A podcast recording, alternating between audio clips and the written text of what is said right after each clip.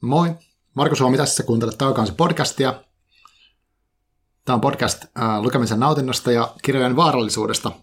Tänään puhuttiin Jyrki Kasvin kanssa unelmien toteuttamisesta, kirjoittamisesta, skifistä, elämästä, kuolemasta, terveydestä, sairaudesta ja teknologiakeskustelun tärkeydestä, etiikasta ja, ja tota, en mä tiedä, semmoisesta niin rikkaasta elämästä, mikä, mikä, mitä Jyrkikin on tässä, niin kuin, Jyrki edustaa mulle semmoista, niin kuin, on esikuva mulle monella, monella tavalla, uh, edustaa sellaista niin kuin, tekijää, joka on, on pistänyt elämässään niin kuin, likoon itsensä monella eri tavalla, muun muassa kansanedustajana ja tiekessä toimimana ja niin kuin, kirjoittajana lehdissä, tietokirjoissa ja nyt sitten tässä uudessa Posliinikissa ja muita fantastisia tarinoita, niin novellikokoelmassa, joka on hänen kirjoituksia tai siis novelleja niin pitkältä ajalta, parikymmenen vuoden ajalta ainakin, mikä on just tullut.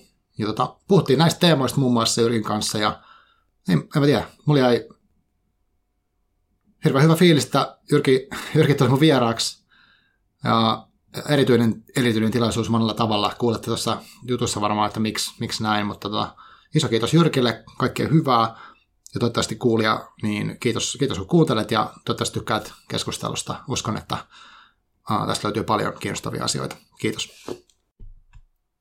Moikka tervetuloa takaisin podcastiin. Tänään tarvitsisi jutella kirjoittamisesta ja elämästä ja ehkä elämäkerroistakin vähäsen, mutta myös skifistä, tietotekniikasta mahdollisesti ja tulevaisuudesta ja historiasta ja ties mistä. Mulla on vieraana Jyrki Kasvi. Tervetuloa Jyrki. Moi moi. Joo, mahtavaa, mahtavaa että tota, käytit aikaa, aikaa tämän mukaan tapaamiseen. Me ollaan tietysti Zoom-yhteydellä toki tässä, mutta kuitenkin. Ja, mutta tilanne on se, että sulta on just ihan, onko tänään jopa, mutta tullut niin kirjapainosta. Tämmöinen kuin Posliinikissa ja muita fantastisia tarinoita. Mitä ihmettä?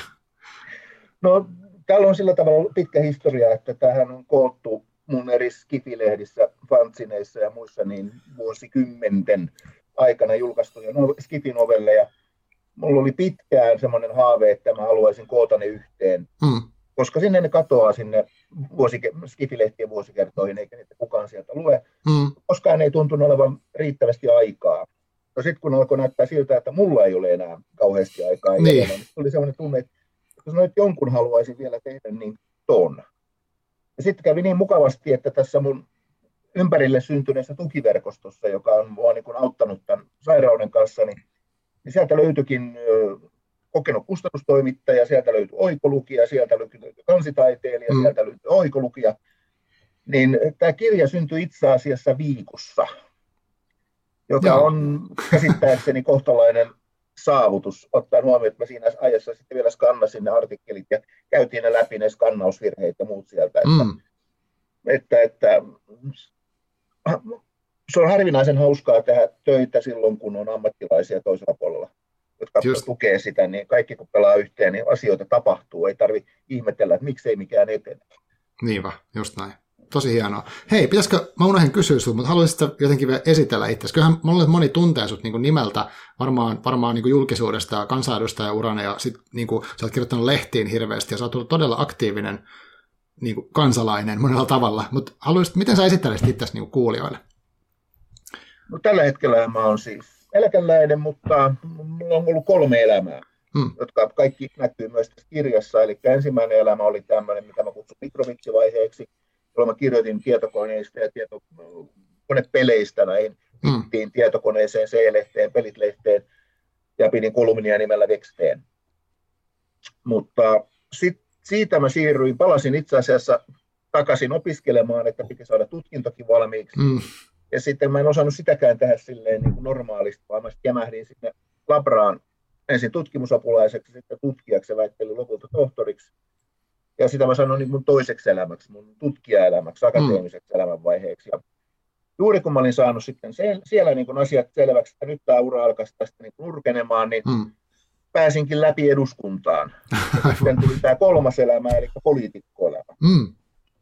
Eli, mutta sitten se päättyi tuossa viime vaaleissa, jossa mä onneksi en päässyt läpi, koska tämä sairaus alkoi sitten siinä vaiheessa ottaa vähän kierroksia. Hmm. Ja töiden tekeminen yhtä aikaa tämän taudin hoitamisen kanssa, niin ei enää mä kuvittelin selviäväni siitä, mutta sitten piti aika pian todeta, että tämä ei onnistu. Niin just, aivan. Joo. Ja tosiaan nythän on sellainen tilanne, että uh, sä oot saattohoidossa, ja sulla on tämmöinen, niin kuin, tämä liittyy syöpään. Voit, jos sä haluat siitä kertoa jotain, niin voit, voit sanoa, niin kuin mikä on tilanne tällä hetkellä. Siis historia on pitkä. Mm. Tämä lähtee siitä keväästä 2003, jolloin mä ihmettelin, että miksi mun pissa on punasta. Mm. Ja jos tästä ohjelmasta ei jää mitään muuta ihmisille mieleen, niin se, että kun pissa on punasta, mene lääkäriin. Just. Että siinä on muitakin vaihtoehtoja, muut on harmittavampia, mutta siellä on myös se yksi vaihtoehto, ja se on syöpä. Mm. Se pitää tsekata. Ja se, että ei kukaan muu saa tsekattua kuin lekuri. Mä uskoin vasta sitten toisella kerralla, kun se oli mustia klimppejä. Aivan. Siinä vaiheessa mä niin totesin, että mä kävelen suoraan työterveysasemalle ja sanon, että apua. Mm. Ja sitä sitten tutkittiin ja tutkittiin ja tutkittiin, koska mulla ei ollut koskaan ollut, mä en ollut koskaan tupakkaa, ja mä olin niin nuori, 39, niin, Aivan, joo. niin tota, kun se on 70 tupakoijien tauti, tämä rakkosyöpä. Just näin. Niin, niin sen oli sitä mieltä, että tämä on kaikkia muuta kuin sitä, mutta sehän se sieltä sitten paljastuu. Sitä on vuosien kuluessa vuosikymmenten verran hoidettu eri tavoin, mutta vähitellen se on aina levinnyt ja syönyt niin kuin yhden munuaisen tuona vuonna ja hmm rakon tuona vuonna ja toisen munuaisen tuona vuonna, kunnes sitten tässä viime keväänä, kevät-talvella siis tänä vuonna, niin tota, tutkittiin, että oliko verenmyrkytyksestä tullut keuhkoihin jotain, mutta samassa kuvassa näkyy matsa. Mm. Ja siellä oli etäpestikkeitä. Just näin. Ja sen jälkeen sitten ollaan käyty läpi nämä sytostaatit ja muut perinteisemmät hoitomuodot, ja ne ei purru. Ja siitä sitten sai lähetteen saattohoitoon, mutta sitten semmoisen parin päivän synkän jakson jälkeen, jolloin mä hoidin niin kuin testamentit kuntoon ja mm. hautaustahdon kuntoon ja suunnittelin oman muistotilaisuuden ja niin just.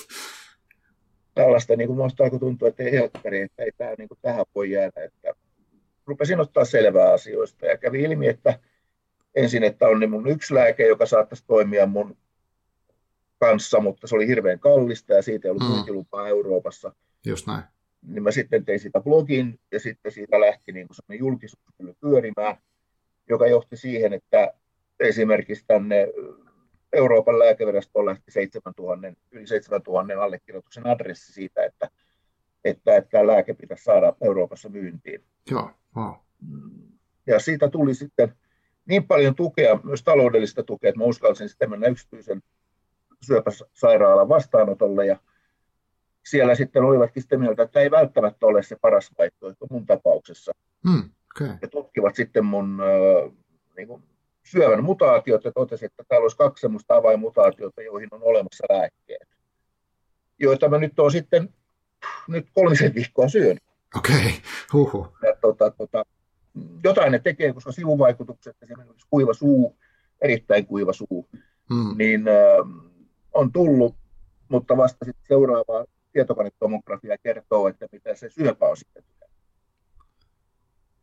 Niin just, no tuossa on kyllä aikamoinen, aikamoinen juttu. Siis sä oot joutunut aika nuorena, tai siis tosi nuorena tavallaan kohtaa tuon tuommoisen kuolevaisuuden, ja, ja, ja, ja sitten tästä on mennyt melkein parikymmentä vuotta tämän asian kanssa niin kuin mm. olemiseen. Että et, et, et niin kuin, niin kuin sanoit, 70 tupakoijoiden, niin siinä ei ole sitä viiteryhmää. Miten, tota, miten ton ikäisenä niin kuin sitten tuommoisen asian käsittely tapahtuu? alkuun siinä oli aika hajalla. Tietysti sitä sitten rupesi kaivamaan tietoa, se on niin kuin mun tapa mm. reagoida. Joo. Ja onneksi mulla on tutkijatausta. Aivan. Tota, ilman sitä historiaa, niin siitä roskan määrästä, mikä internetistä löytyy, mm. niin ei ole selvinnyt mitenkään. Aivan, just näin. Että se auttoi sitten niin kuin valikoimaan ne artikkelit, jos on jotain järkeä. Ja mm. Ainoa vaan, että se ei paljon lohduta se, että sieltä on tieto siitä, että tästä voi tulla hyvä hoito kymmenen vuoden Just näin, just näin.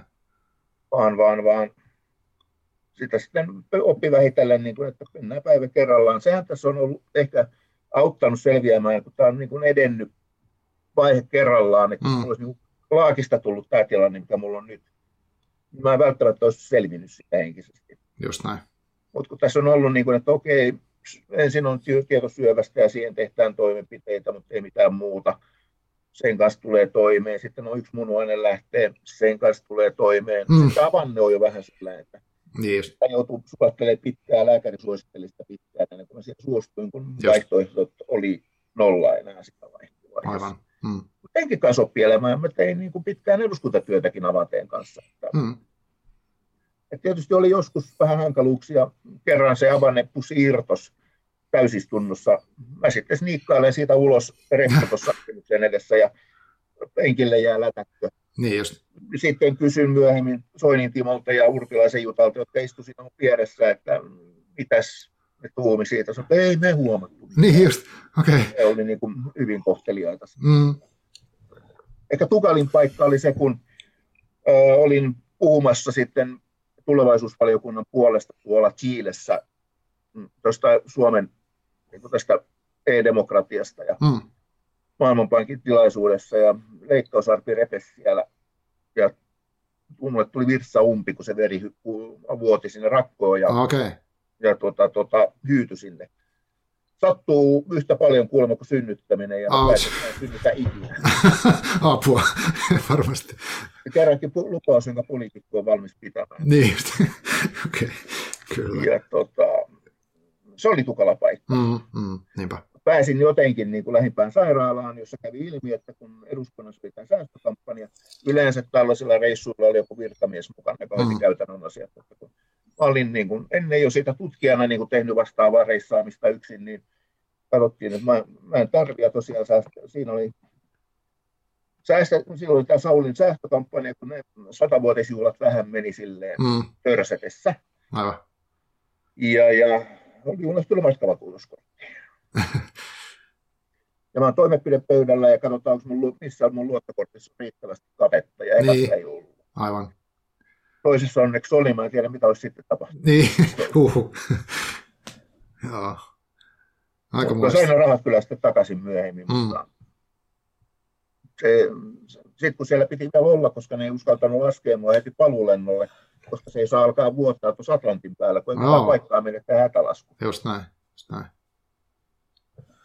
Huhhuh. Toi, niin kuin, tämä aikamoista niin kuin, varmaan vuodestella tämä seikkailu ja silleen tota, jotenkin niin kuin, tai koko tämä sun, niin kuin, mitä sä kerroit tästä, niin kuin, että olet tehnyt sun elämässä niin kuin, kolme eri vaihetta ja, ja sitten tässä kirjan esipuheessa sä kerrot, kerrot hauskasti siitä mun mielestä, että tavallaan, että tämä, nyt oli mahdollisuus tehdä tämä kokoelma tietyllä tavalla tämän porukan ansiosta, niin kuin äsken sanoit mm. itsekin.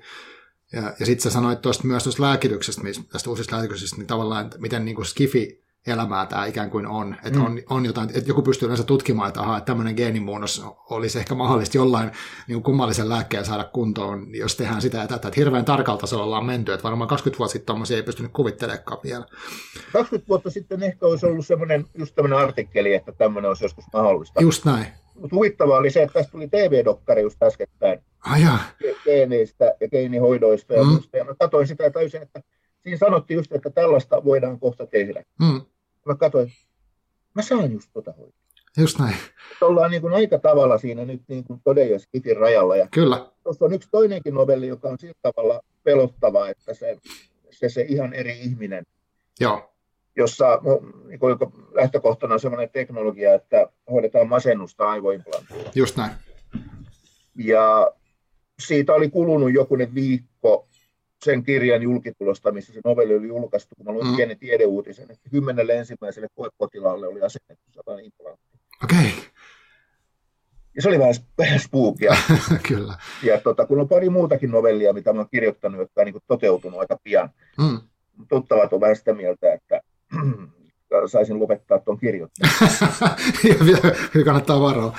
Okay. Joo, ja kun tuossa viimeisessä novellissa, niin kun olet, jos olet lukenut, niin Joo osa alkuasetelma on se, että Etelä-Suomi on evakuoitu pakolaisleireille. Mm-hmm. Että, että nyt vaan odotellaan. Nimenomaan. Tosiaan, voidaan mennä tähän kirjaan vähän lisää. Tota, mä, mä toin, kiitos muuta Kirsi Koskelinille sinne. Mä sain, sain sun kirjasta niin kuin viime viikolla semmoisen niin e-version, mä saisin luettua tämän ennen, ennen kuin tavataan tässä. Niin, niin tota, siinä on tosiaan novelleja niin kuin oliko niin, että 90-luvulta alkaen tavallaan ihan tähän, näihin päiviin asti, että erilaisia, Kyllä. että se on lyhyempää, pitempää ja, ja tota, uh, no, miten, mitä sä itse kertoisit, haluaisit kertoa näistä novelleista niin, noin niin kuin, että intro mielessä? No, oikeastaan lähtenyt siitä, kun lukiolaispoikana törmäsin Kotkan kirjastossa, oliko se nyt portti vai aikakone, aikakonelehteen, mm, joo. joka oli semmoinen skififantsina, ja tajusin, että mä en ole ainoa, että on tällaisia, jotka suhtautuu tähän tiettyyn genreen samalla intohimolla, ja mm. lähdin sitten Tamkoniin vähän ajan kuluttua katsomaan, mikä tämä on, ja se fandom-ura on johtanut siihen, että sitten kun oli, oli sitten nämä Worldcon Helsingissä, Joo. siis aivan hullu ajatus, mielipuolinen edes unelmoida vasta tollasesta, ja jatkat vaan teki sen. Mm-hmm, kyllä. Ja sitten kun mut kutsuttiin ojentamaan tämä vuoden parhaan kirjan Hugo, mm. sitten mä tajusin, että tämän huikeampaa fandom keikkaa ei voi olla ihmisellä. No just näin, todellakin. Että, että, mutta siitä lähti sitten fandomista se, että kun oli näitä fansineita ja luki, että muutkin kirjoittaa näitä. Niinpä. Ja tuli joku idea mieleen, niin no kokeilenpa. Ja sitten joku julkaisikin niitä aina silloin tällöin. Mulla oli vaan tätä muuta elämää, että mä kirjoitin aika harvakseltaan. Mm. Mikä mua, mistä mulla on aina ollut vähän huono omatunta. Aivan. Koska se on ollut yksi niitä mun elämän suuria haaveita on niin kuin kirjoittaminen. Hmm. Se on jäänyt aina sitten vähän jalkoihin, mutta kuitenkin tässä vuosien varrella niitä tuli niitä novelleja sen verran, että mä tiesin, että näistä kokoelman saisi. Ja se oli mulla ollut, että joskus olisi kiva se tehdä ja joskus olisi kiva se tehdä, mutta tosiaan nyt sitten tuli vähän niin kuin selkä seinää vasten, että hmm. onneksi oli sitten apujoukot, jotka mahdollisti sen myös, että kun mä tiedän, mä jo yhden kirjan joskus tein omakustanteen vaalikirjan niin kuin alusta loppuun itse, niin, niin, niin tiedän, että se ei ole ihan yksinkertainen homma. Joo, ei. Ja tosiaan, niin, ma, tähän väliin voisi laittaa mainoksen, että tosiaan niin, Jyrki Kasvin säätiön tukiyhdistys ry, sillä kun googlettaa, niin löytyy verkkokauppa ja kirjaa saa hmm. sieltä, eikä vaan. Kyllä, sekä pehmeäkantisena, kovakantisena että sitten. Joo, joo. Ja tosiaan, niin mä luin tämän ja mulle tuli niin kuin, uh, mä en halua spoilata mitään näitä tarinoita hirveän paljon, jotain teemoja voi toki sanoa, mutta uh, mulla tuli tosi tai siis näissä oli monessa niin kuin, käsiteltiin aika paljon semmoisia aika isoja eettisiä ongelmia, että oli niin kuin, ne saattoi olla äh, tavallaan futuristisia, ehkä jopa ihan suoraan skifiä, tai sitten, sitten, sitten oli tämmöistä niin kuin, äh, niin kuin luontomytologiaa jopa joissain mm. tarinoissa. Mm. Mutta aina jotain vähän semmoista, niin kuin, äh, että et voiko näin tehdä. Ja tota, no esimerkiksi, mikä sä mainitsit siitä, että on äh, ihan eri ihminen, oli tämmöinen, että, mm. että niin kuin, että olisi mahdollista hoitaa masennusta tietyllä tavalla kauko-ohjattavalla sovelluksella tai, mm. tai tämmöisellä, niin se, se oli myös tosi kiinnostavaa ja, ja just, että mitä sitten, jos se teknologia ikään kuin menee väärin käsitä, joku hakkeroi sen ja muuta, mutta um, Miten sä itse, tunnistat sä itse tuommoisia niin teemoita? Onko sulla joku niin sellainen, että, että Skifi toki tai tämän tapainen niin teknologian miettiminen yhdistää ehkä näitä kaikkia, mutta tota, mitä, mitä siis, sä itse nostat? Semmoinen havainto mulle tuli tuosta, että kun ne kerrankin kävi niin kuin kerralla läpi, hmm. niin mä huomasin, että siellä oli just tämmöisiä teemoja, joita mä olin pohtinut silloin. Niin just. On esimerkiksi niin kuin seksuaalivähemmistöjen oikeudet. Joo. Yhdessä vaan tulee siellä pyörii. Toinen on sitten tosiaan nämä, että tämmöisen niin puettavan tai kehon sisäisen teknologian tietoturva, että Mm. Tähän muistetaan tämä, että Dick Cheniltä hän jouduttiin sydämen tahdistimesta poistamaan Bluetooth-verkkoyhteys. Okei. Okay. Aivan. Mikä oli niin, musta niin. Niin kuin aivan käsittämätöntä, että joku laittaa sydämentahdistimen verkkoyhteyden, jolla se pystyy ohjaamaan. Niinpä. Ilman, että siinä on kovin kunnossa tietoturvaa. Mm. Sitten vielä laittaa sen tällaiselle ihmiselle, joka on niin kuin maailman ehkä halutuimpia salamurhaajien kohteita. Just näin. Et, et mitä tästä seuraa? Mm. Ja sitä just yritin, että miten, ja sitten, että jos mulla on niin kuin Okei, mä en voi paljastaa siitä enempää, koska mm. muuten se juoni menee pilalle. Niinpä. Mutta, mutta miten vaikeaa tällaisen selvittäminen voi olla, jos niin on yhtään järjessään oleva tekijä. Just tai näin. jos tekijä on ylipäätään olemassa. Kyllä, kyllä. Ja, tota, tota, mutta huomasin, että ne oli sellaisia asioita, jotka oli niin kuin mietityttänyt mua. Ja mm. sitten ne saattaa olla, tulla mulle niin kuin sillä tavalla, että mä ennen nukkua menoa mulla alkaa pyöriä joku juttu päässä. Joo. Ja esimerkiksi tämä viimeisen novellin sitten tämän, tämän se nimi nyt olikaan? Mulla kätkee ajatus ihan kokonaan. No, siis tämä siis kaikki tulevaisuuteni. Kaikki tulevaisuuteni, joo. Joo, niin se al- alkukohtaus oli sellainen, joka alkoi pyöriä mun päässä ja ottaen huomioon, että siinä on aika brutaalia seksuaalista väkivaltaa. Mm. Että et halua nukahtaa siihen joka ilta. Ja Aivan. Ei koska se alkoi vuotaa sinnekin ja mun oli pakko niin ruveta sitä työstämään. Mm. Tähän tästä tulee. Mm. Mulla aluksi ei ollut mitään muuta kuin se alku. Aivan. Ja tota, no siitä, se, se vei yllättävän kaukaisille rannoille sitten se kohtaus. Joo, ja tätä, näissä on, uh, mä en tykkää niinku vertailla, mutta mun on pakko silleen ver- vertailla, kun tota, mä luin tämän, niin sitten tuli heti mieleen toi mm, uh, Isaac Asimovit on tullut joskus 50-luvulla semmoinen kuin robotit, semmoinen novellikokoelma. Oh. Ja hän käsittelee siinä, niin kuin, se varmaan olet lukenut sen, mutta se, siinä on niin semmoisia, no esimerkki voisi olla vaikka, että, että jos sulla on robottipalvelija, mm. niin tota, niin kuin tavallaan mitä sitten, jos se robottipalvelu tulee aidosti niin kuin tietoiseksi itsestään, mm. uh, niin miten siihen sitten, onko sitä ok enää niin kuin käyttää palvelina, tai, tai mitä sitten sitä pitäisi muuttaa sitä suhtautumista, tai jos miettii jotain robottiimuria tai vastaavaa. Mutta et, et niitä oli semmoisia tosi visionäärisiä juttuja, että jos miettii, että nyt mietitään vähän sen näitä tekoälyetiikka-asioita, mm. tai niin sulla on näissä on muista vähän samaa, niin kuin itsekin sanoit, että, että olet kirjoittanut jutun, ja sitten sit se niin kuin vähän ajan päästä tulee, tulee uutisissa, niin onko tämä joku semmoinen niin taipumus niin kuin, tai toi tulevaisuusajattelu sulla? Mistä tulee? No se eduskunnan tulevaisuusvaliokunta vähän opetti väkisinkin. Aivan. Se oli tosi mielenkiintoinen paikka, että mm. se on mm. aika jännä, että kaikki ei pidä sitä niin kuin yhtä arvokkaana kuin muita valiokuntia, ja mä pidin sitä taas ehkä arvokkaa, eduskunnan arvokkaimpana valiokuntana. Mm. Aivan. Sitten toinen on se, että se tuntuu olevan Skifille vähän luonteenomaista myös, ja. koska useampikin tunnettu Skifikirjailija on taustaltaan tiedemies mm-hmm. tai nainen. Niinpä. Ja he ovat sitten kertoneet myöhemmin, että sitten kun tulee välillä ja ajatuksia, rupeat miettimään, että mihin tämä johtaa tämä mun tutkima aihe. Mm. Ja se vie niin, kuin niin sellaisille vesille, että on ihan turha pyytää apurahaa sen tutkimiseen, jos haluaa säilyttää uskottavuutensa tutkijana. niin sitten se fiktio on se tapa, jolla sitä pystyy käsittelemään. Joo, niinpä. Ja tämän ansiostahan me sitten esimerkiksi tästä, tähän tehtiin tulevaisuusvaliokuntaan kustansi yhden novellikokoelman myös, Mustia joutsenia, no. jossa oli tämä sama idea, että työstetään näitä teemoja.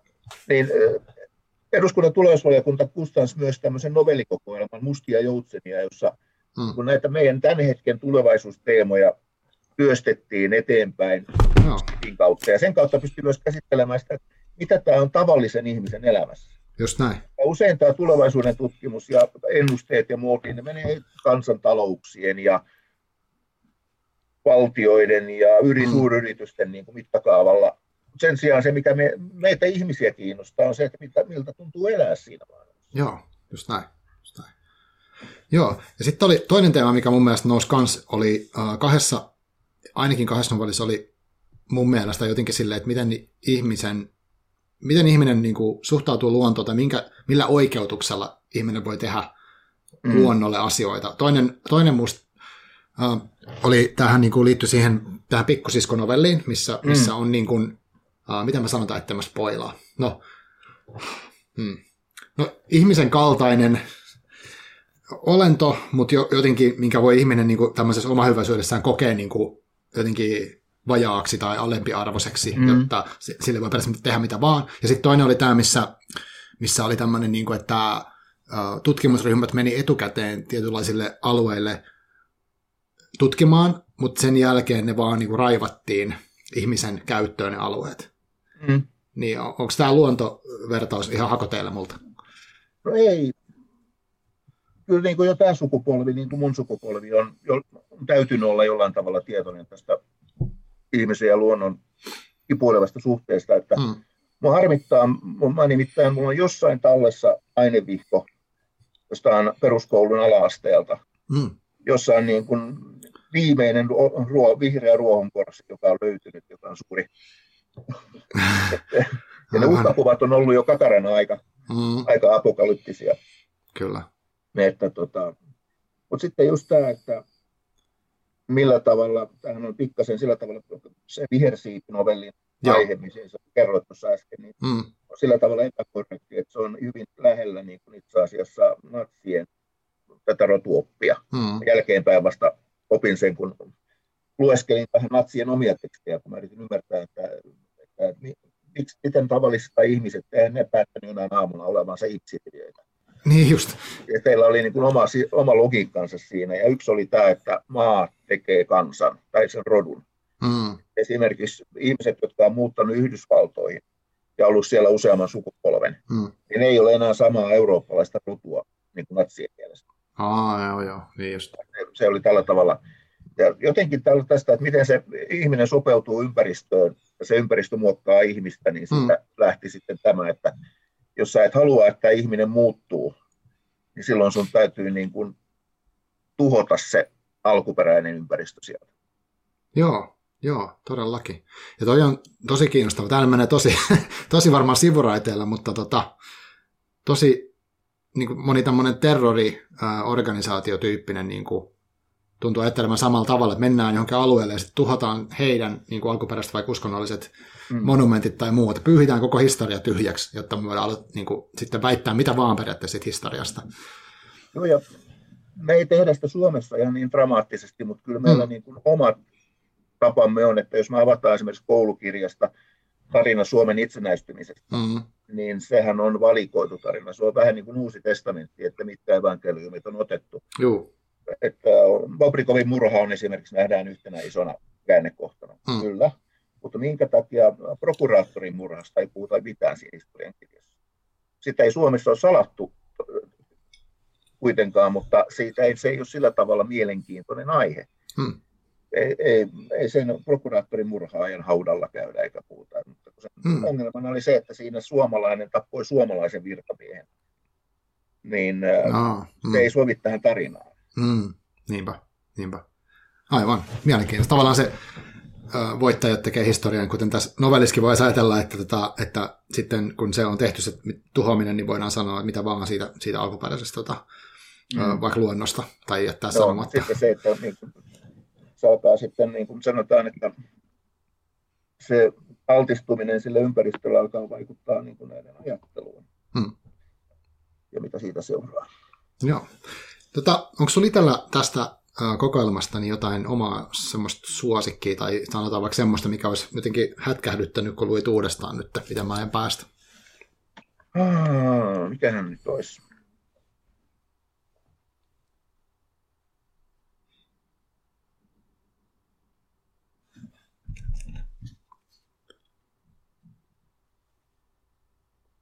se on vähän ongelmana tässä niin omassa tekstissä, että sieltä huomaa ne ongelmat. niin justi, aivan. Että, että,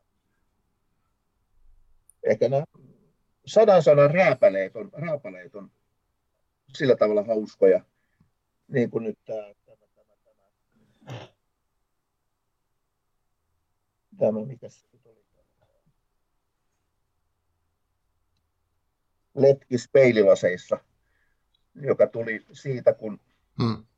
siinä on se, se Dallapé humppaa soittava, tai Dallapé-metallia soittava tota, bändi nimeltä Veripumppu.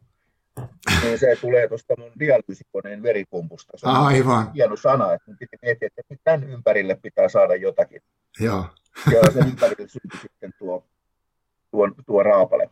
Joo, ihan mieletön juttu. Toi, tota, mulla on tuohon liittyen vähän yksi semmoinen mä olin aikana yhden läheisen henkilön, henkilön tota, vieraana niin teho-osastolla, ja siellä oli, mä muistan, mulla oli ikuisesti mieleen se, kun siellä oli äh, semmoinen pussi, mikä, mistä valui jotain nestettä, ja, ja siinä luki sen firman nimi, ja se oli Vital Science Inc. Mm. ja se oli jotenkin niin semmoista, se oli niin jostain, äh, no vähän niin kuin Skifistä, että olisi tämmöinen niin kuin firma, mikä mä saan. Mitä, joo, joo. se. Kyllä. Joo, ja tuossa niin kuin siinä, siinä ähm, kun siinä on se yhdessä novellissa on tämä sairaala, sairaalakohtaus, niin hmm. siinä on aika paljon hyödynnetty näitä mun kokemuksia, joista on olla heräämässä, että Just näin. kaikki ne äänet ja tuoksut hmm. ja janon tunteet niin tulee elämästä elämästä. Että kyllä. Jokainen, joka on ollut, isolle, ollut isossa leikkauksessa, tunnistaa sen kohdan kyllä. Joo. Kyllä. No, tota, no tässä kirjassa tosiaan niin nämä on kirjoitettu pitkällä aikavälillä ja kaikki katsoo tavallaan niin kuin jollain tavalla tulevaisuuteen tai tota, mm, tai semmoiseen ehkä mahdollisuuteen, että mitä voisi olla, että, että ihminen tällaisenaan, mutta teknologia muuttuneena, niin mitä, mitä ihmiset keksisivät sillä tehdä. Tota, Sitten sä mainitsit, tai onko tämä julkista tietoa, mutta sä oot kirjoittamassa myös elämäkertaa. Joo.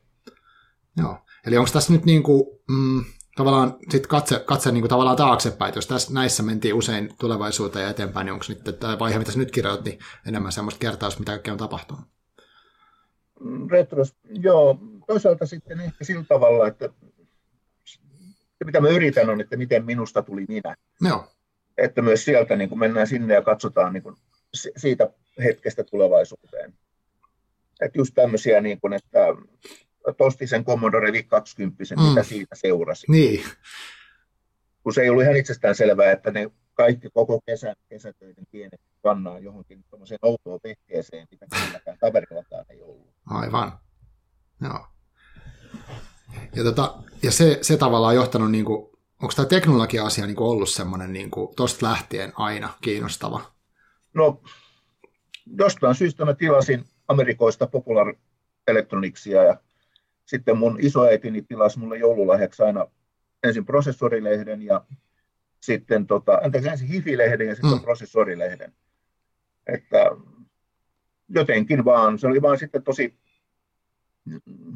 outoa siellä jossain Siltakylän perillä, että Aivan. ei ollut paljon niin kuin, niitä leikkikavereita näissä asioissa. Joo, ymmärrän hyvin. Ja itsellä on myös toi C64 ollut eko, ekokoneita ja, ja jotkut varhaiset PC, että silleen tunnistan sen fiiliksen, että ne ei ollut niin yleisiä kuin nyt mm, tavallaan ei, tämä teknologia. Ei. Joo, ja se oli sillä tavalla hauskaa sitten, kun lukiossa oli jo sentään muutama, mm. että tämä oli niin kuin meidän juttu, tämä tekee mm. meistä erilaiset ja saattoi tuntea semmoista niin kuin kieroutunutta ylpeyttä mm. erilaisuudestaan. Ja, Joo. Ja, ja, ja nyt sitten se, että ollaksesi erilainen, sun pitää niin kuin oikeastaan luopua teknologiasta. Niin, totta muuten, joo. Se on tullut niin, kuin niin arkipäivästä, että sä et enää mm. sillä erotu. Joo, ihan totta. Joo, ja siis koko, kaikki on niin kuin pelkkää teknologiaa ja ruutuja mm. joka paikassa, totta. Jopa, niin kuin, mm, jopa niin kuin silleen, mitä mieltä sä muuten, tota, mm, itse tästä tuli mieleen äkkiä, tästä kun mietin vaan tästä teknologian ympäröivästä maailmasta, niin oot, oot sä seurannut sitä Black Mirror-sarjaa, mikä tuli Netflixiltä? En. En Joo. Siis sanotaan, että silloin poliitikkoaikana niin, tai kansanedustajakana, niin aika ei värittänyt. Joo, ymmärrän. Joo, oli asioita, joista oli luovuttava ja televisio oli käytössä. Joo, niin just. Ja mun harmitti sodesta, mulla on niin oikeastaan nyt, jos mulla nyt terveyttä ja e- aikaa suodaan, niin hmm. nyt me katsotaan pinge, pingenä niin kuin kavereiden kanssa Expansea ja pitäisi katsoa tuota, toi Good Omens ja Joo. mulla on jopa tämä viimeisin Star Trekkikin katsomatta, että, Aivan. että, että mulla on aukkoja skifisivistyksessä, jotka odottaa täyttymistä. Joo, joo. ja sitten tuli mieleen, tuo Black Mirror tuli mieleen tästä sun oikeastaan kokoelmasta, mutta myös vähän mm. tuosta, että teknologia ympäröi kaiken, mitä se tarkoittaa, että heillä on niinku ollut paljon, en mä tiedä, ehkä samantyylisiä teemoja, mitä säkin käsittelet tässä On, on ja mä, siis sanotaan, mä olen lukenut siitä paljon. Just näin. se on niinku havahduttanut ihmisiä keskustelemaan asioista. Hmm. Se, mistä mä, mistä mä oon niinku, vaan surullinen, on se, että ei ole vielä ymmärretty sitä, että miten poliittisia asioita. Joo. Et se oli yksi syy, että mä lähdin politiikkaan, mm. kun mä katsoin, että siellä ei ole kukaan tunnu niin kuin olevan keskustelevan näistä, olevan näistä mm. Niinpä. Ja valitettavasti voin sanoa, että olen epäonnistunut poliitikkona, koska ei siitä edelleenkään kauheasti keskustella. Mm. Joo. Jos sä menet sinne juhlapuheiden taakse, menet katsoa sitä salikeskustelua, mm. niin eipä siellä äh, esimerkiksi talousarvioista keskusteltaessa niin kauheasti meidän niin kuin kyberturvallisuuskeskuksen määrärahoista tai tämmöisistä mm. Just näin. Et, ei ymmärretä, että tällä hetkellä niin kuin teknologia hyvin pitkälle ohjaa tämän yhteiskunnan kehitystä, mm. kun se johtuu juuri siitä, että me annetaan sen tehdä, niin, koska se ei, niin, sääntely on laahaa jäljessä. Et paras esimerkki oli tämä, mm. että taannoin kun säädettiin modeenikaappaus rikokseksi, mm niin se oli vaan, tuli sen viidestä kymmeneen vuotta sen jälkeen, kun tämä modeemi ei oltu käytetty missään. Niinpä. Että, siis, että mä olen alkanut viljellä sellaista termiä kuin real-time policy, eli pitäisi mm. olla niin paljon reaaliaikaisemmin päätöksentekijöiden sormi yhteiskunnan niin pulssilla. Mm. Että mehän tiedetään, että onko se nyt 2017 bruttokansantuote, mm. että sen jälkeen kaikki on, on niin kuin ennako, ennakoivia arvauksia. Ja tämän pohjalta pitäisi tehdä talouspolitiikkaa. Mm koska meillä, meillä ei ole pakollista tämä sähköinen raportointi niin kuin Saksassa tai Ruotsissa Mm, aivan. Ja sitten me sanotaan, ihmetellään, että miksi tekee meitä fiksumpaa talouspolitiikkaa. No kun ne tietää, mitä on taloudellinen tilanne, me ei tiedetä. Aivan. Joo, no on aika isoja, valtavia vaikutuksia tuommoisilla. Mulla tuli tuosta, kun sanoit, että se teknologia hallitsee, niin mä en ole tätä lukenut, mutta on, sä oot ollut mukana ainakin tekemässä kirjaa äh, liittyen sensuuriin tässä muutamia vuosia sitten. Mm, joo. Ja siitä tuli mieleen tämä, että kun nyt esimerkiksi mm, tosi paljon, mitä ihmiset julkaisee sisältöä, niin se tehdään niin kuin Facebookin alustoilla. Mm. Ja, ja, ja Facebookilla on tavallaan oma eettinen ja moraalinen kohdistonsa, mikä kohdistuu tietynlaiseen kuvamateriaaliin, ja osaan se ei kohdistu. Et siellä on niinku semmoisia, jotenkin tulee mieleen, että siellä on semmoisia eettisiä koodeja kirjoitettu sinne taustalle, mitä kukaan ei oikeastaan tiedä, mihin ne perustuu, ja kenen, kenen mielestä ne on niin kuin oikein ja väärin. Ja sitten me tavallaan ikään kuin hyväksytään vaan se, ja sitten okei, okay, no tämä mun kuva ei sovi tänne, koska Facebook päättää mm. niin. Mutta se on minusta aika vaarallista. On, ja sitten kun me ollaan niin kuin ylpeitä siitä, että meillä on sananvapaus, ja Joo. meillä ei rajoiteta ihmisten julkaisuja. Mm. Ja samanaikaisesti nämä globaalit media, esimerkiksi sosiaalisen median yhtiöt, niin mm rajoittaa sitä, mitä me voidaan itse julkaista ja mm. mitä me saadaan itse nähdä. Mm. Ja tämähän on juuri se syy, miksi ne niin tekee, on se, että ne pelkää, että säädetään laki, mm. joka rajoittaa. Jolloin on siirrytty itsesensuuriin, joka on aina tiukempi kuin valtion kuin virallinen sensuuri. Mm. Että olisi, olisi, olisi jopa parempi, että meillä olisi niin kuin valtio säätäisi näistä asioista, kuin että meillä on nämä muutaman äh, kansainvälisen yhtiön osakkeenomistajat.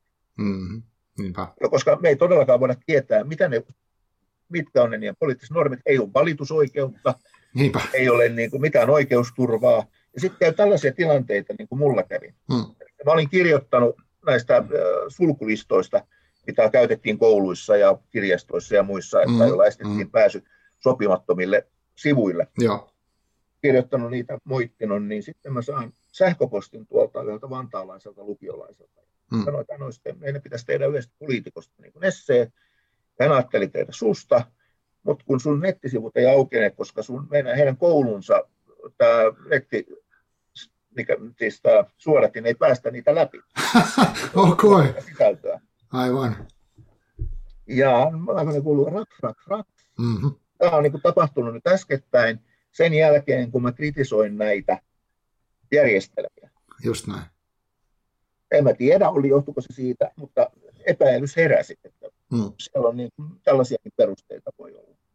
No siitä sitten, kun nosti, mä olen huomannut, että kun nostaa julkisen älämölön, hmm. että kirjoittaa siitä vaikka blogiin, josta sitten tiedotusvälineet toimii, se niin. mun sivusto sitten taas olikin sopivaa sisältöä. Jännittävää. Joo, Joo että, mutta, mutta tämä, tämä tilanne on mun mielestä meillä ei ole niin mitään varaa sanoa, että Suomessa on sananvapaus mm. tai länsimaissa on sananvapaus mm. enää tässä vaiheessa. Sitä niin. ei meillä ole, koska mm. meidän tärkein keskustelu, julkisen keskustelun kanava on sosiaalinen media, ja siellä, mm. ei, siellä niin kuin voidaan valtiopäämieheltäkin tilisulkea. Niin, totta.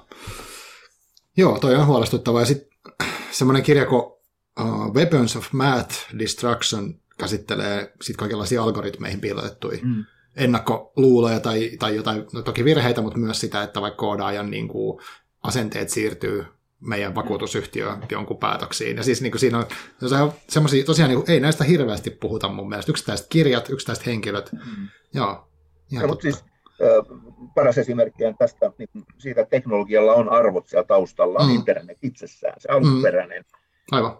Joka niin kuin, koodattiin, perusprotokollien ekat versiot koodattiin Kalifornian yliopistokampuksilla 60-70-luvun taitteessa. Mm.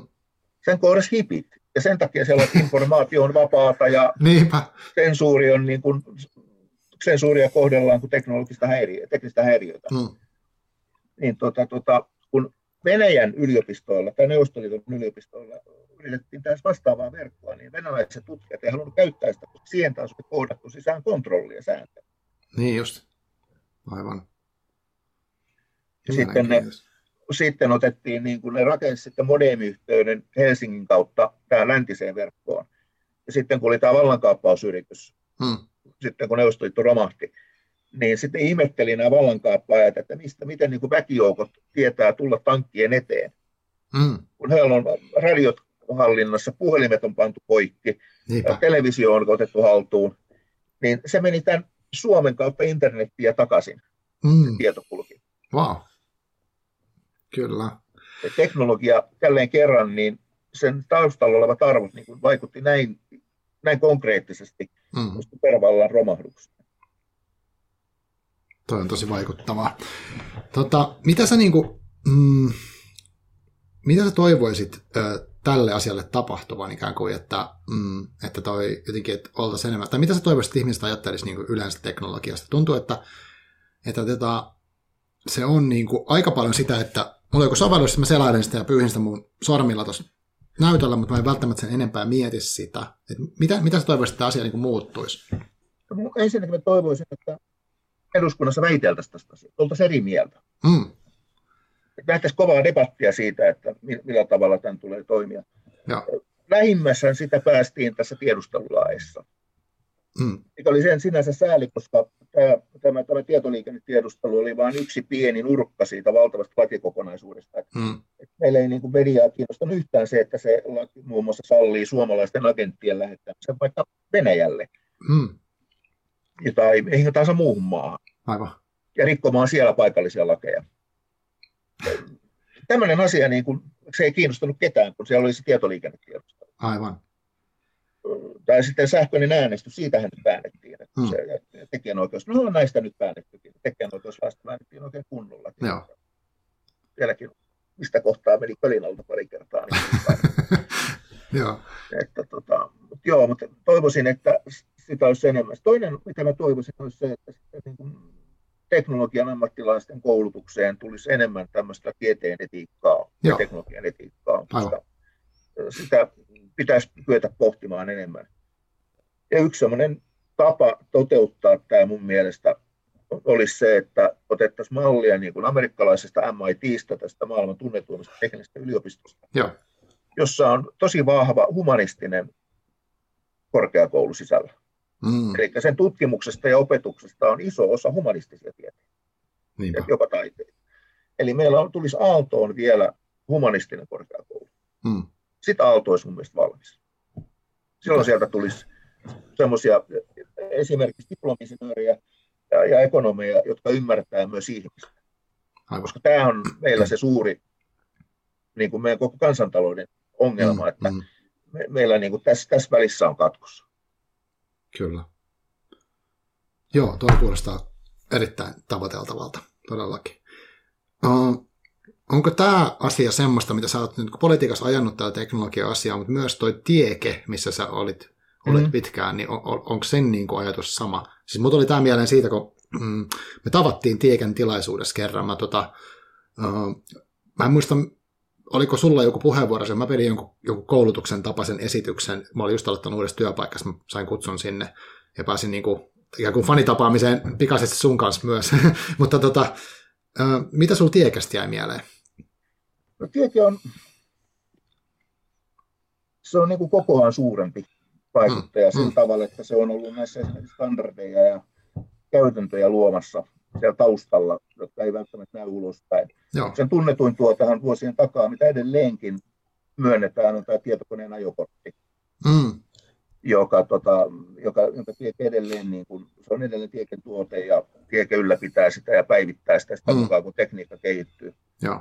Et se on sillä tavalla, ehkä niin kuin voisi sanoa, että se peruskortti on niin kuin semmoinen, mikä pitäisi nykyään olla yleissivistystä, että mm. jokainen, joka on niin kuin peruskoulusta päässyt ulos, pitäisi sen verran hallita, että pystyy toimimaan tässä yhteiskunnassa. Niin, kyllä. Sinänsä pelottava ajatus, koska me tiedetään, että läheskään kaikki ei siihen kykene. Mm. Että sen takia esimerkiksi ö, sitten yksissä hallitusneuvotteluissa ujutettiin se sähköinen ylioppilaskirjoitus. Ei tietestä, vaan mm. vihreistä. Joo.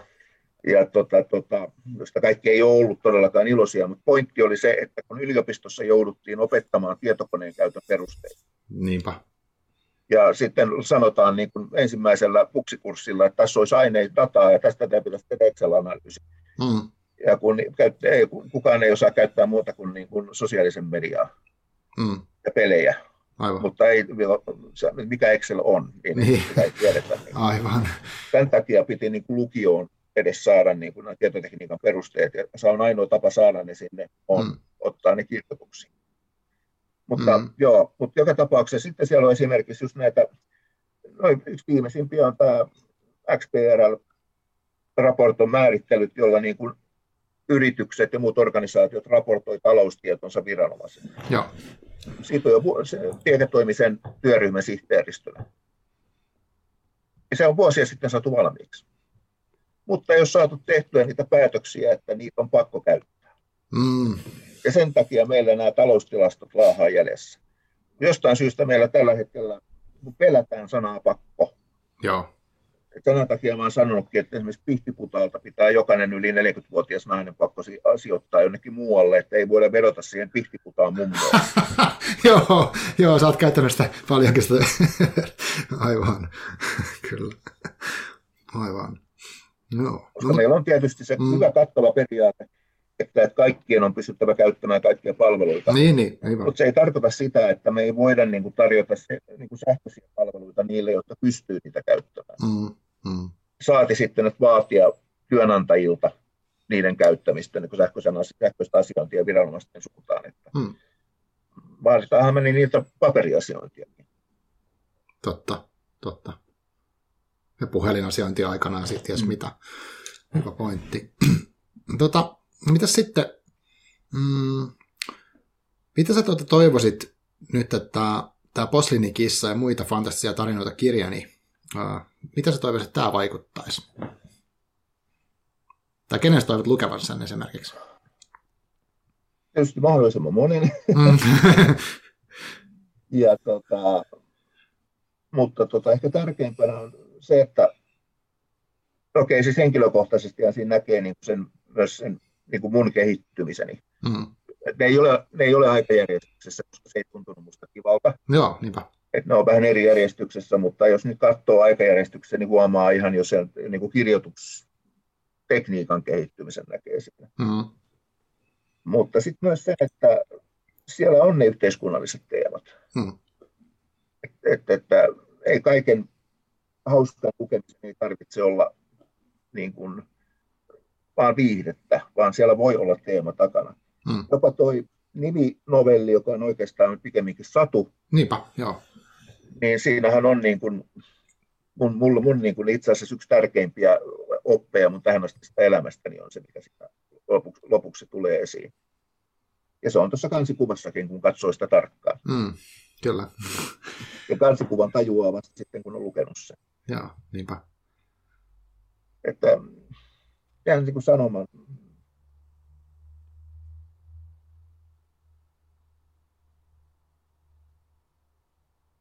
No ehkä just nämä, että, että esimerkiksi tässä, tässä, tässä, tässä viimeisessä novellissa tota, kaikki tulevaisuuteni, niin, hmm. niin äh, siinä just tämä, että pystyy asettumaan muiden ihmisten asemaan. Sehän on myös tätä salkuasetelma tulee sieltä pakolaiskeskustelusta. Mm-hmm. Että meillä jotenkin tulee sellainen käsitys Suomessa, että mehän ei koskaan jouduttaisi täältä lähteä. Niinpä. Ja mä en ole siitä yhtään varma. Muistetaan, kannattaa aina muistaa se, että, ainakin lehtitietojen mukaan, niin se koesarja, mitä Tsernobylissä ajettiin, kun se räjähti, mm. niin se ensin oli määrätty ajettavaksi Osborissa. Mm ja lehtitietojen mukaan Sosnoviborin johto kieltäytyi. Okay. Mutta tämä on tosiaan, en tiedä kuinka hyvin vahvistettuja mm. lähteitä, mm. mutta kuulostaa ihan uskottavalta, koska Sosnoviborin oli sen reaktorityypin proto. Aivan. Se on muuten mm. aika vanha se reaktori. Aivan. niin, asiat voi olla pienestä kiinni todellakin. Mm. Joo. Ja sitten mä, mä itsekin tykkään tuosta niin kuin, tavallaan, mitä Skifillä voi tutkia juurikin tätä, että, että voi tutkia äh, ikään kuin äh, joskus jopa vauhdikkaan tai viihteellisen tarinan muodossa, mutta tosi isoja isoja, ja just nimenomaan eettistä asiat mua niin kiinnostaa hirveästi, että niin kuin mitä sitten, kun meillä on tämmöinen niin teknologia, niin miten me sitä käytetään, ja, ja tota, ehkä, ehkä toi on niin kuin tavallaan semmoinen, niin kuin nämäkin, nämäkin novellit herättää miettiä sitä, että miten niin kuka näistä nyt sitten niin päättää. Että esimerkiksi onko ok, että meillä on implantteja, missä meissä meidän niin kuin, mielialoja voidaan tutkia.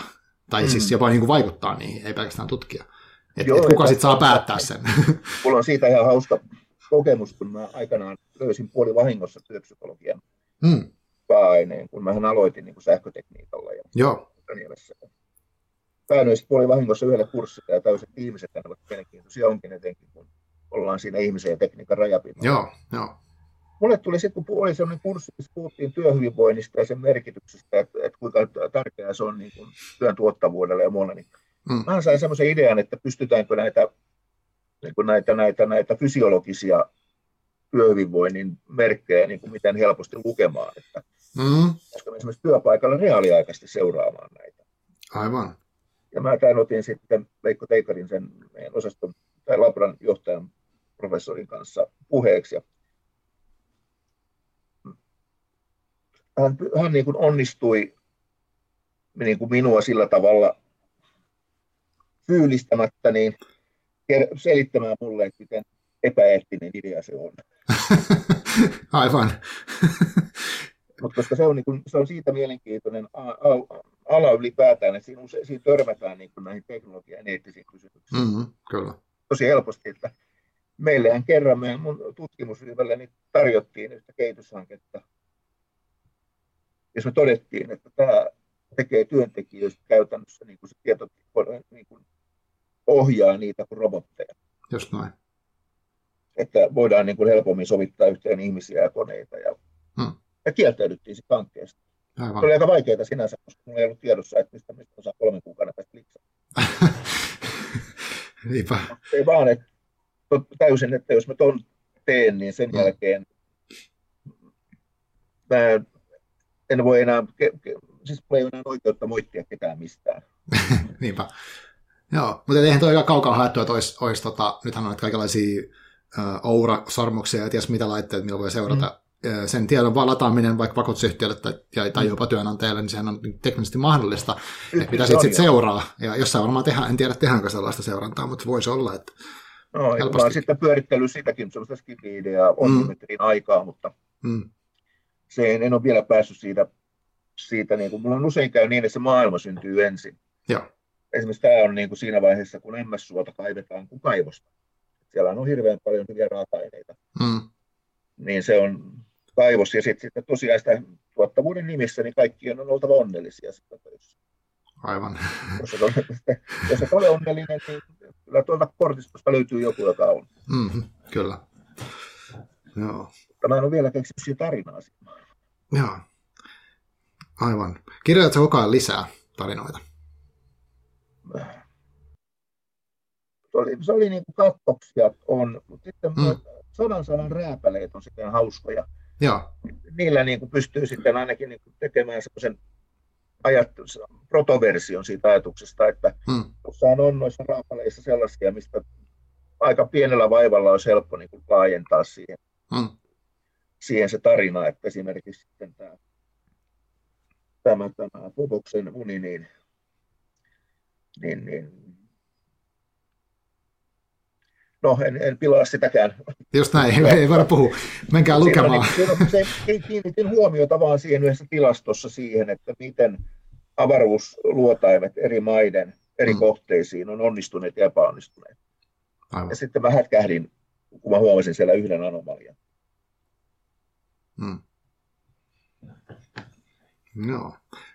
No. Tota, mm, Miten sitten tämmöinen, niin kuin, äh, niin tavallaan tässä on nyt käsitelty vähän niin tulevaisuutta, menneisyyttä, ja näistä novelleissa käsitellään, käsitellään näitä molempia asioita, että on niin pitkää aikaa niin kuin tavallaan taaksepäin, ja jos niin kuin tämä Poslinikissa tarina siinä niin kuin mennään niin kuin tosi pitkän ajan, ajan hmm. päästä tullaan tavallaan tähän päivään tai tulevaisuuteen, niin tota, onko sulla nyt itsellä niin, mitä sä ajattelet ajasta tällä hetkellä, kun alu, aluksi aloitettiin, aloitettiin niin siitä keskustelemaan, että, että sulla oli niin kuin, nyt on niin kuin, tavallaan semmoinen tilanne, että aika voi olla hyvinkin tosi lyhy, lyhyessä, mitä niin kuin, että kaikki ihmiset on kuolevaisia, mutta sulla se on jotenkin niin kuin erityisen lähellä.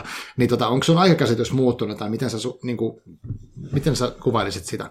No siis oikeastaan se on muuttunut, että lapsena se tulevaisuus näytti tosi synkältä. Silloin mm. pelättiin kolmatta maailmansotaa, mm. ekokatastrofia, happosateet tuhos metsät, naavat katos puista. Siis, siis me unohdetaan hyvin helposti se, että esimerkiksi niin kuin Itämeri, se, se on paremmassa kunnossa nyt, kun se on niin pitkään aikaa. Mm. Vaikka se on niin kuin hurjan, hurjan näköinen leväpuuro. Mutta se, se, se esimerkiksi se näkemäsyvyys oli paljon huonompi silloin, kun mä tietyissä vaiheessa. Ja tosiaan, kun sä kävelit mettässä, niin sä, sieltä, sä näit, kuinka sieltä oli niin kuin kuuset harsoontu. Mm. Naavaa ei ollut niin kuin pitkään aikaa, nyt sitä on taas. Joo. Ja eikä kuuset, kuusissa on neulaset koko, koko oksan matkalta. Ei ollut. Hmm.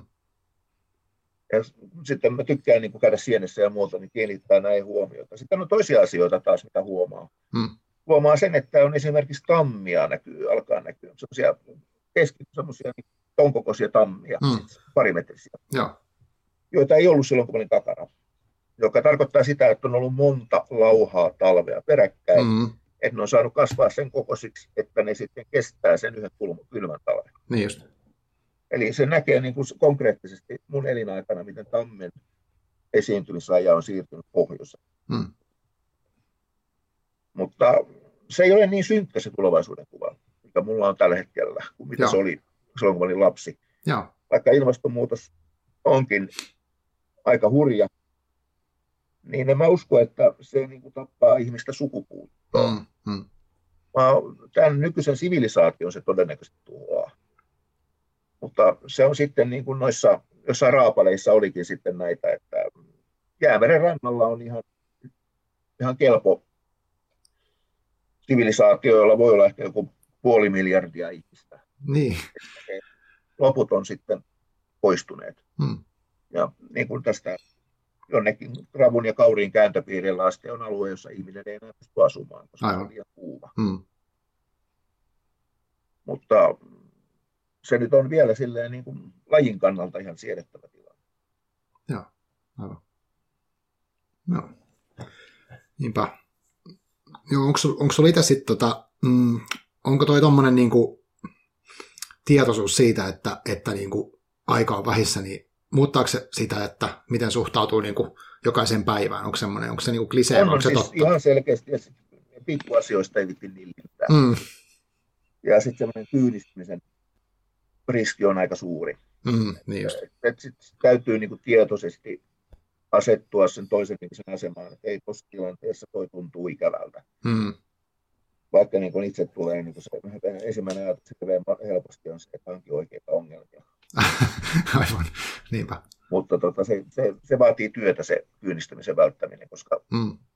niin kuin tämä syöpä on niin kuin soma, fyysinen sairaus, niin kyynisyys on mun mielestä sielun syöpä. Joo. Se, niin kuin, ei ole mitään järkeä niin kuin olla elossa, jos on kyyninen. Hmm. Mutta tota, se tietysti harmittaa, koska me eletään tosi mielenkiintoisia aikoja. Hmm seuraavan 20 vuoden aikana tulee tapahtua valtavasti jänniä juttuja. Mm. Semmoisia, mitä mä oon niin kuin odottanut näkeväni niin. ihmisen Marsissa ja kvanttitietokoneiden, mitä ne tekee niin kuin kaikelle. Just näin. Esimerkiksi lääketiede tulee muuttumaan. Talousala, siis kaikki tulee menemään käytännössä uusiksi kuin ihan muutamassa vuodessa. Mm. Kyllä. Yleensä niin kuin nämä vallankumoukset on teknologiset pudokset on vielä jotain 50 vuotta, mutta mm. sanotaan siinä puhutaan viidestä vuodesta.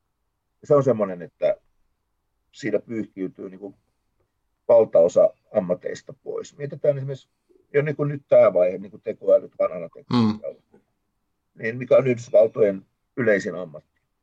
Se on auton kuljettaja. Niin. Mikä on ensimmäisiä niin kuin toimivan tekoälyn sovelluksia? Se on automaattiautot, automaattirekat, koska ne on niin iso kustannuserä sitten tässä logistiikassa. Mm. Sitten meillä onkin valtava määrä sellaista porukkaa, joka osaa ajaa autoa. Niin, aivan. Jolla ei ole muun tyyppistä työkokemusta. Mm. mm jossa maailmassa, jossa olisi kyllä hirveästi työpaikkoja, mutta jotka vaatii mm. koulutusta, jotka vaatii ää, erityisosaamista tai sitten jotka vaatii ihmistaitoja siis. Meillä, meillä on edelleen niin kuin lähihoitajia, hierojia, mm partureita, tämän tyyppisillä ammateilla riittää käyttöä. Niihin ei tekoälyt tule, ei vielä kvanttikoneetkaan, mm. niistä tarpeettomia. Niinpä. Joo. Kyllä. No mitä sitten vielä tuohon tota, vähän liittyen ehkä nyt, äh, voidaan varmaan kysyä tämmöinen tota, vähän suurellinen kysymys, mutta tota, okei, okay, sulla on satoja ihmisiä, jotka tuhansia, ehkä miljoonia ihmisiä, jotka niin kuin jää ikään kuin vailla toimeentuloa jollain tavalla, jos tekoäly vie sen. Mutta mitä sä itse ajattelet nyt tällä hetkellä, että mikä niin kuin sun mielestä on elämässä se niin kuin tärkein, niin kuin mikä on elämän tarkoitus tai mikä on elämän pointti tavallaan tässä? Mulla on ollut, että mulla on ollut unelmia aina. Hmm. Ja mä oon onnistunut jopa toteuttamaan niistä useampia. Se on, siitä mä oon niin kuin elämälle kiitollinen. Esimerkiksi jopa se, että kun mä olisin haaveillut, että pääsisin joskus takarana, että mä haluaisin seistä pyramidin huipulla. Joo. Ja mä olen seissyt pyramidin. Okei. Okay. En tosin tuolla, tuolla Egyptissä, siellä se on laitonta, mutta mm. Meksikossa sinne suorastaan että viitat, että okay. pyramidi tuosta ylös. Joo. Ja se on, olin siellä ylhäällä ja katsonut, että ei jumalauta. Mm. Mä oon tästä haaveillut niin kuin siitä lähtien, kun luin ensimmäisen Asterixin. wow, niinpä. Ja tota, tota, en poliitikon ura ja mm. olen julkaissut kirjoja, mutta en vielä sitä, että se yksi unelma on vielä, että mä haluan sen proosakirjan, kunnon mm. täysmittaisen romaanin vielä julkaista, Joo. muunakin kuin omakustantajana. Aivan. Että joku kustantajakin katsoo, että tämä kannattaa painaa paperille. Mm. Sen unelman mä haluaisin vielä toteuttaa sitten sen, sen elämänkerran jälkeen. No. Ja katsotaan nyt, miten nämä, nämä puree. Juuri näin. Niin, toi on. Toikin on ihan mm. uusi lääke, että, mm. että, että yksi, yksi pilleri, jos sen joutuisi itse maksamaan, niin se on sitten hyvän pelipc hinta. Just näin, just näin. Onneksi on mahdollisuus kokeilla sitä. Ja toi unelmien toteuttamisasia on, on hirveän tärkeä. Se, että ehkä se, en mä tiedä, sen nyt ainakin soisi, että, että tota, moni yrittäisi toteuttaa niitä omia unelmiaan. Et, et mäkin mm. samaistun siihen, että kun, kun niitä pääsee tekemään, niin tulee hirveän onnekas olo ja jotenkin se, että helposti, helposti asioita lykkää ja en mä nyt vielä ja ei, ei tämä on hyvä hetki tai en uskalla tai jotain tämmöistä, mutta sitten voi olla, että ei niitä tilaisuuksia ole loputtomasti niin kuin ei olekaan. Mm. siis se kaikkein surullisinta mun mielestä on elämätön elämä, että kun niitä mm. on annettu meille vain yksi. Niin. niin jos, jos sen vielä niin kuin vaan silleen niin kuin valuu läpi ilman, että tarttuu niihin unelmiin, se tarttuu niihin mahdollisuuksiin, mitä elämästä tulee vastaan, niin hmm. se on surullista. Niinpä. No. Kyllä niin, niin, tunnen, tiedän, että niin, niin, niin käy hyvin helposti ja hmm. se on aina niin kuin sääli, kun sitten kuitenkin tietää ihmisten, että ihmisillä on kapasiteettia. Kyllä. Joo. Joo, ja tota, Joo, mun mielestä sä oot niin kuin hyvä esimerkki ihmisestä, joka on käyttänyt sitä kapasiteettia, että, että, että oot niin kuin toiminut monella eri alalla ja oot ollut mullekin niin kuin monessa asiassa, niin kuin, tai olet niin kuin esikuva, koska sä oot aktiivinen toimija, kirjoitat ja sanot niitä mielipiteitä ja niin kuin tuot sitä, että sulla on se messio siitä teknologiaa niin semmoisesta niin kuin sen ajattelun edistämisestä mun mielestä, mm. niin kuin mä tulkitsen tälleen. Ja myös tämä peli, pelien äh, niin kuin hehkuttaminen ja niistä mm. nauttiminen, niin kuin mistä itsekin tykkää niin kuin tietokonepeleistä, tota, niin niin se on ollut, antanut itsellekin kyllä hirveästi virtaa niin sun, sun uran ja tämän elämän seuraaminen. Plus nyt tämä kirja vielä, että nyt tuli novellikokoelma ja, ja tällaisen niin kuin, uh, mahtavalla yhteisöporukalla yhtäkkiä se vaan niin kuin mm. ilmestyi sieltä, niin nämä on niin kuin hienoja juttuja. Et kiitos Joo, siitä. Ja, mm. ja tota, tota, tuossa teknologiassa niin välillä on joutunut ottaa itse asiassa semmoisen niin, ha, täysin väärän roolin, kun on esimerkiksi hehkutettu jotakin. Mm-hmm. Niin sitten mä oon oikeastaan joutunut julkisuudessa puhumaan niin kuin tuomaan esiin niitä potentiaalisia ongelmia, vaikka niin, aivan. ei ihan yhtä innokas siinä, mutta kun mun mielestäni siitä, jos nyt keskustelusta puuttuu kokonaan toinen puoli, hmm. on se sitten se puolesta tai vastaan, niin ei tämä, se ei ole mun mielestä hyvä lähtökohta millään. Että mä tuossa just sitä elämänkertaa kirjoittaessa tajusin, Joo. että mut on kasvatettu debatoimalla. Aa että, että ei ole riittänyt, että on ollut oikeassa, on pitänyt mm. pystyä perustelemaan se. Ja silloin tajusin, että mistä tämä tulee, että jos mä niin kuin näen, että ei synny keskustelua, niin mä olen vaikka eri mieltä itseni kanssa esittämään, esitän puheenvuoron. Se jossa tuon ne näkökohdat esiin. Niin, niin, aivan. Mikä on tehnyt minusta sitten kuulemma aika raivostuttavan luokkakaverin. Yhteiskuntaopin tunti menee debatoidessa opettajan kanssa ja muu luottaa sieltä. Niin just, aivan. Tai sitten on, on joidenkin sukulaistenkin kanssa tullut, että kun on joku pikku teininä, niin sitten niin kuin mm. käymään debattia niin kuin politiikasta jonkun, aivan. jonkun, jonkun vanhemman patun kanssa, niin sen on ollut hyvin vaikea niin kuin, tota, ha, hahmottaa sitä tilannetta, että on tullut, tullut tällaisia tiettyjä sosiaalisia kämmejä siinä sitten. Mm, aivan. Ja mun mielestä on saattanut olla, että on ollut hirveän mielenkiintoinen iltapäivä, kun mä oon päässyt väittelemään.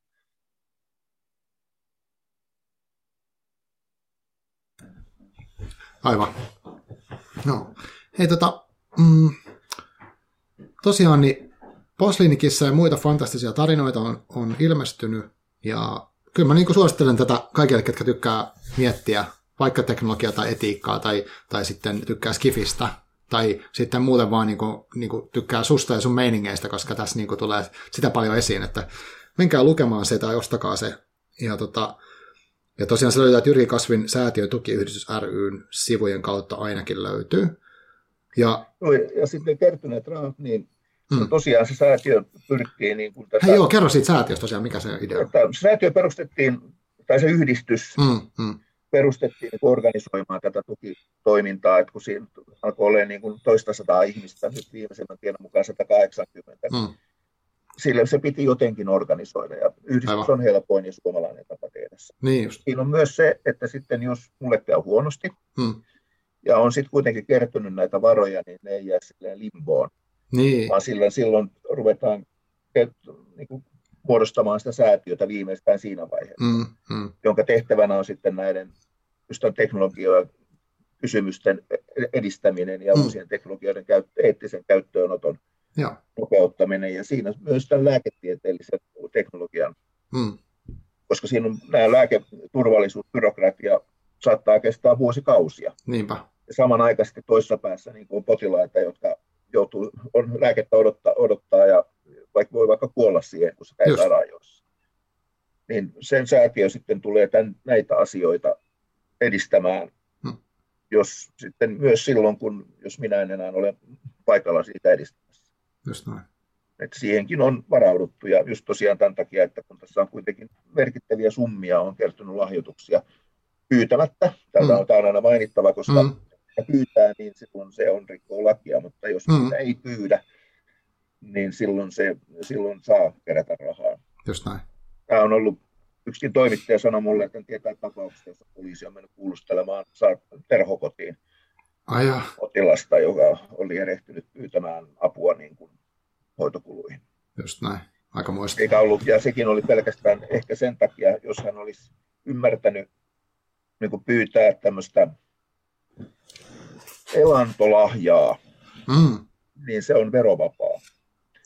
Mutta se pitää sitten, niin kuin, siinä on tietty tapa, millä se tehdään, mutta eihän ihmiset tämmöisiä tiedä. No ei tietenkään, aivan.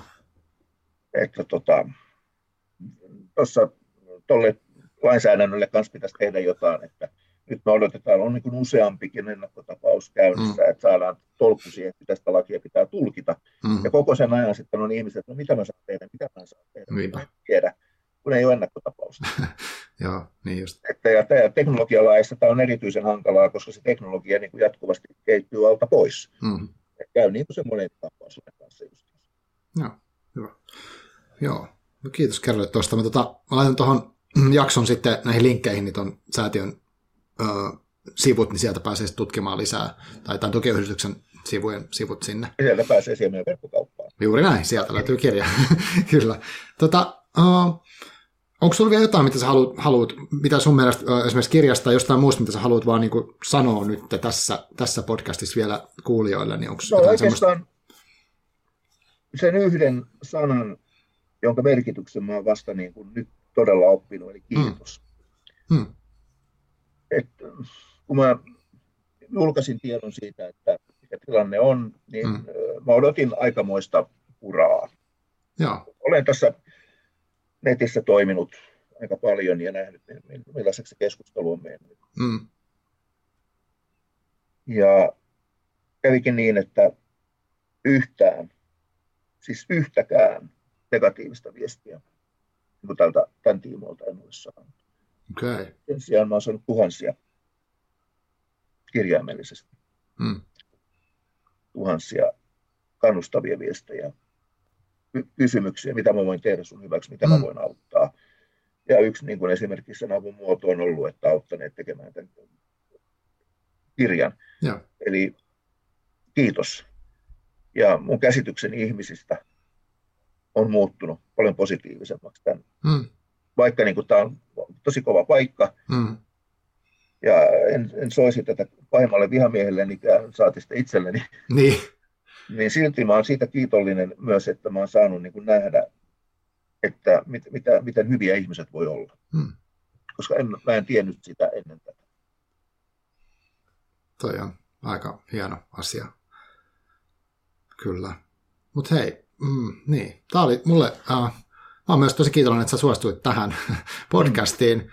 Sulla on kuitenkin nyt, niin kuin, tää tavallaan, niin kuin, sä käytit sun aikaa nyt tähän reilun tunnin. No, tota... Pitäisikö mun täällä niin kotona ripotella tuhkaa päähän? Nimenomaan. Joo, Tämä oli mahtava nähdä näin Zoomikin välityksellä pitkästä aikaa. Ja, Kyllä. ja kiitos kun tulit vieraaksi ja tota, kiitos kaikesta työstä, mitä olet tähän mennessä tehnyt. Ja mä toivon, että pääsen vielä lukemaan sen oma elämä kerrankin tässä Kyllä. näin. Joo. Ja se, joo, ja siinäkin tuli justiin se muun muassa, että no, katsotaan nyt, mitä kaikkea siihen kehtaa laittaa. Juuri näin. niin, aivan, aivan. Joo.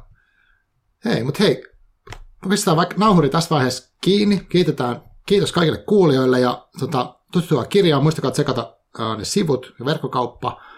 Ja tota, ottakaa selvää teknologiasta ennen kuin, tai siis jotenkin silleen, mä tykkään tuosta ajatuksesta, että niin kuin mietitään sitä molemmilta kantilta. Kyllä. Hyvä. Ja tarvittaessa, vaikka olisi eri mieltäkin, niin heittää siihen sen kyseenalaistavan Joo. kysymyksen, että entä jos? Just näin. Se keskustelu on, se, tarvitaan sitä, että ei saa mennä pelkästään, että, että, että diplomi-insinöörit sanoo, että tämä on hyvä. Niin just. Joo. Joo, kiitos kaikille ja kiitos Jyrki, jäädään hetkeksi tähän rupattelemaan. Joo. Moi.